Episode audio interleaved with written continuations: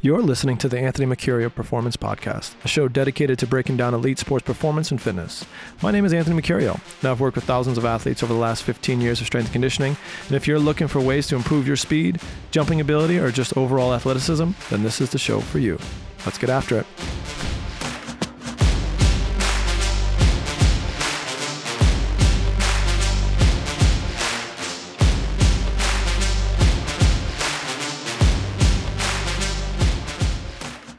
And welcome back to another episode of the Anthony Mercurio Performance Podcast, up to episode number 32. And as we kind of wind down our summer training and different things, like things come up throughout the training sessions or throughout the summer that make it real easy to come up with topics to talk about and to, to just have a conversation about. There's a few more that I have but sometimes I kind of reach out to other people and coaches or people that we interact with on a regular basis and kind of ask what they want to hear about or know about or learn about or just in general kind of like what would be a good topic to talk about here. And uh, my girl meg chambo came out with this topic and uh, i liked it a lot so i think we're going to dive in. She loves the backstory and the history of how things have come out. So we're going to do a little bit diving into the backstory of my own training experiences and how we have kind of evolved over well i've evolved over the last 25 or so years of strength and conditioning and how we got to where we are right now. Now, I like to keep these episodes pretty short, so hopefully I don't get super long winded in terms of getting there because I have a tendency to do that when I reminisce and go backwards. Uh, so we'll try to keep it quick and to the point, and also kind of like what we're doing now and where it came from and why we're there versus what we used to do. So if I take it way back to my own strength and conditioning experiences through high school, you know, we're talking late 90s, early 2000s, and strength and conditioning was still kind of in its infancy stage in terms of who was doing it, what was being done, and so on and so forth. Like there was, you know, Nebraska was doing a lot in terms of strength and conditioning for athletes, and it was mainly just you know, you looked at some powerlifting type stuff, some deadlifting, some squats, and some traditional stuff there. I was fortunate enough to have a good trainer. He taught us how to do power cleans and stuff like that. Um, but other than that, it was really basic in terms of the stuff that we were doing. We did get really strong, like we bench pressed, we squatted. Um, we never really deadlifted like a lot in terms of heavy deadlifts, but we did do power cleans and uh, you know we incorporated some other random stuff like some pistol squats that I remember doing one time on a on a bench, like holding a band, trying to get low. Um, you know, and just little things like that where we did a lot of accessory stuff. We did some cardio. I remember doing like stairmaster workouts and these all these different random things. But either way, um, it was an overall a quality program. And then going into college, it was pretty much the same thing.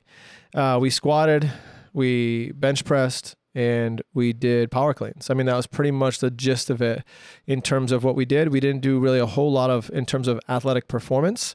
Some of that stuff was taken care of on the field. When we'd go to practice, we would spend time doing, at least as linebackers, we would spend time doing our shuffling, flipping our hips, trying to be more athletic. But that stuff wasn't built into our strength and conditioning program per se. We just went in and we lifted for an hour, and that was it.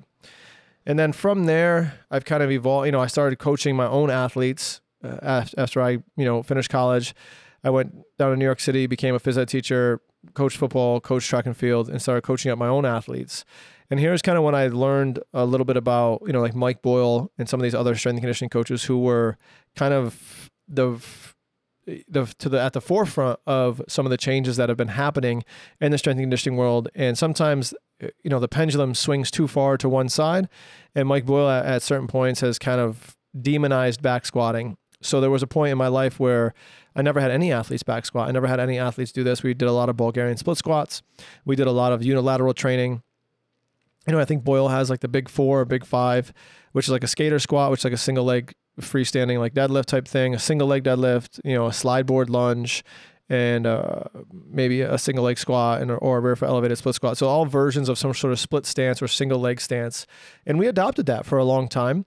And they also had some you know, rudimentary level uh, plyometric drills and speed and agility drills, which we incorporated too. So Boyle was a big influence in terms of how we got to that initial point. Um, I think he talks about it too in terms of like if you wanted to be a trainer, one of the things you should do, just like being a chef, is you should follow the recipe. So if uh, a strength coach that you know is uber successful, you know, and like they come out with a book, I think I read all of his books, follow their program. And then as you see it, how it works, then you can start thinking about like why it works and why these things are plugged and played in different spots. And then it makes it really easy for you to learn how to then adjust, right? So if you make a recipe for the first time, you follow that recipe to the T, and then if you like more salt, you add more salt next time. If you like, you know, less of this ingredient or more of that ingredient, you can tweak it a little bit to kind of suit your tastes. So that's what I've done over the years is my tastes have uh, are always kind of evolving and I'm not super vanilla in how I do anything and I don't like to be stagnant in how I do anything. So I'm always looking for another way to give my athletes the best opportunity to perform on the field as well as make training enjoyable. You know, for me, I am, you know, like robotic in a sense that I can do the same thing every day, every week and not really have an issue with it, but I know that in today's society uh, culturally, it's very difficult for athletes to just kind of grind and put their head down and do the same squat workout and do the same, you know, deadlift workout or bench press workout from week to week to week to week. Yes, that is a way to get really, really strong, but I think the motivation and the effort uh, starts to dwindle a little bit because athletes get bored and boredom is like the killer of intensity and the killer of progress because you know as you see like if you're not excited to be there you're not going to put your best effort forward you're not going to do that sort of thing.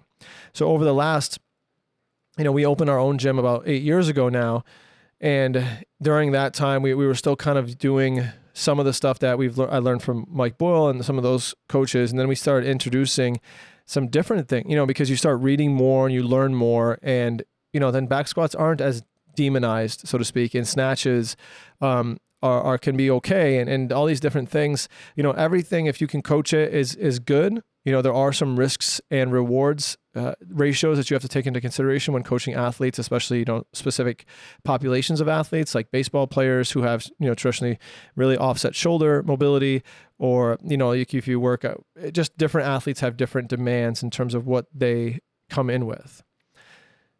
So as we've evolved, we've always tried to incorporate some sort of competition and and try to find different things. And the more I learned, you know, I also had some really great presentations that I've I've watched from Nick Winkelman who was a great is a great strength and conditioning coach. I think he's in does rugby out in the, in Europe now, but he was one of the head performance for Exos Performance, who trains tons of NFL guys and NFL combine guys, and he had a formula, a recipe, so to speak, of how to make people more uh, athletic in game like scenarios. So his recipe was to do like choreographed movements and then build upon that. So as we do simple choreograph movements, we do more complex choreograph movements, and then we do them in situational, uh, thought provoking situations. So in a game, right, it's not just about you know doing these choreographed agility ladder type movements, but it's also doing a read and react type thing where you have to react to an opponent, react to something that's happening in front of you, and then make a decision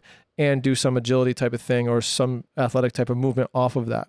So we've tried to do that as much as we can. And, and if anything, we skip sometimes now even those choreographed movements. Because if I can get an athlete to just be athletic, like one of our favorite games to play as a warm up and for our agility days is a game called Triple. And when we have them play Triple, it's four squares or uh, it's it's a square, and each corner of the square has a little circle, little hula hoop type object. And they have to get three bean bags in their hula hoop. And the idea is you can change it. You can go to different spots and take a beanbag and move a beanbag and get it into your spot and with the idea to get three. There's only really two rules. You can't throw it and you can only have one. So when we play that game, I don't have to teach athletes how to change direction. I don't have to teach athletes how to do a curve run. I don't have to teach athletes how to cross over and move their body because they're going to do it naturally. If you put athletes in a position to solve the movement problem, then they will do that. And one of the times, again, a quote from Nick Winkelman is don't step in as the coach until the athlete goes silent. So you might see an athlete try to do something and then they can't like their their brain malfunctions and they just like freeze or they just kind of skip it and get out. That's when you step in as the coach to try to walk them through the movement pattern that they're trying to do. So as long as athletes are able to figure out the movement problem in front of them, let them do that because that's what they need to do that's how they learn and that's how it sticks. Right? We always want to make this stuff sticky and also improve their athleticism on the field. It's not just about being like overly rehearsed or your court or, or over choreographed because then in those situations, those athletes can't carry those skills over onto the field. And I'd rather have a drill be way more open ended and allow them to explore their movements and get in and out of situations on their own versus me always telling them how to do it. So as time has evolved, right, we've gone to more and more of those kind of movement patterns that we're talking about in these game like scenarios and small game like play, you know, whether it's tag, you know, whether it's uh, today we played uh, builders and bulldozers, like a lot of change of direction, getting low, dropping your center of gravity, uh, trying to flip something and try to turn it over. We don't allow kids just to kick it. Um, so you have some different change of levels. You're changing direction constantly, and you're doing some of these things, and it allows athletes to get a lot of quality work in that they think they're just playing a game. And I think the more stuff we do like that, the better our athletes are, and it gets them warmed up. It's fun. It's exciting.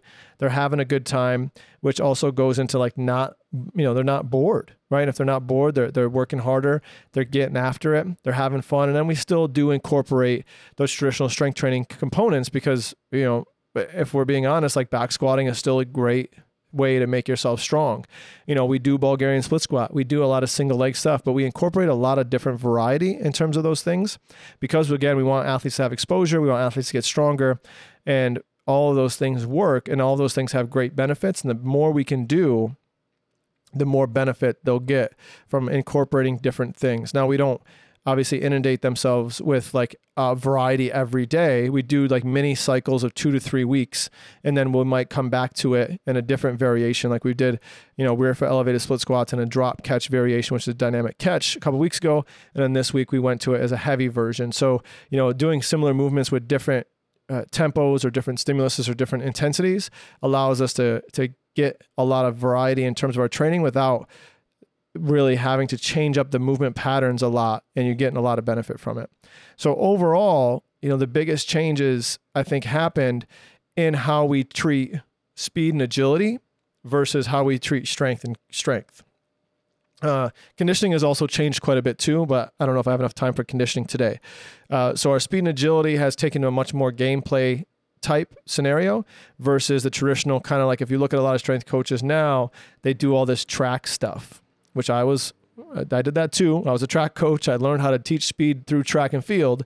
So when I first started working with athletes, it was a lot of track and field stuff. Now I can make you really fast straight ahead doing track and field stuff.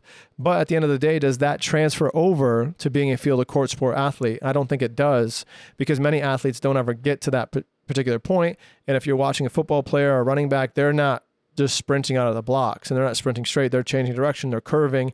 They're doing all these different things to try to accelerate. So my goal is to just get you in those positions and explore those positions to allow you to get the maximum out of that. And so that's how we've changed a lot in terms of our speed and agility ideas. But our strength is still our strength. There's not a whole lot of funky stuff that you can do there. The one thing I will say that we have changed a little bit in our strength portion is a little bit of strength at length. Um, so in our what we call a durability circuit, we'll do things like a Jefferson curl, or we'll do some GHD sit-ups, or some side bends, some different things that build mobility and strength simultaneously to a, to kind of be injury preventative uh, measures to allow our athletes to get more flexible in these deep ranges of motions as well as getting stronger, but doing it in, instead of in a traditional kind of like static flexibility way, they do them through ranges of motion with a little bit of load to allow their body to respond and really hit that save button on those movements. So again, strength has kind of stayed the same, little bit tweak with the the durability stuff and speed and agility has seen the most change over the the last 20 years that I've worked on starting with more track and field type stuff and now we're into like a lot more open-ended gameplay stuff which I think overall has helped our athletes play better on the field and be healthier which at the end of the day is the actual goal of a strength and conditioning coach. Till next time, peace. Hello, all my lovely listeners. I hope you enjoyed today's episode. A friendly reminder to subscribe, rate, and review this podcast. By giving me some love on your app of choice, you're helping me get the word out to as many people as humanly possible. What that means is that I can invest more time and energy into creating the best podcast for you that revolves around sports performance and human ability. Thanks again for your support, and we'll catch you next time.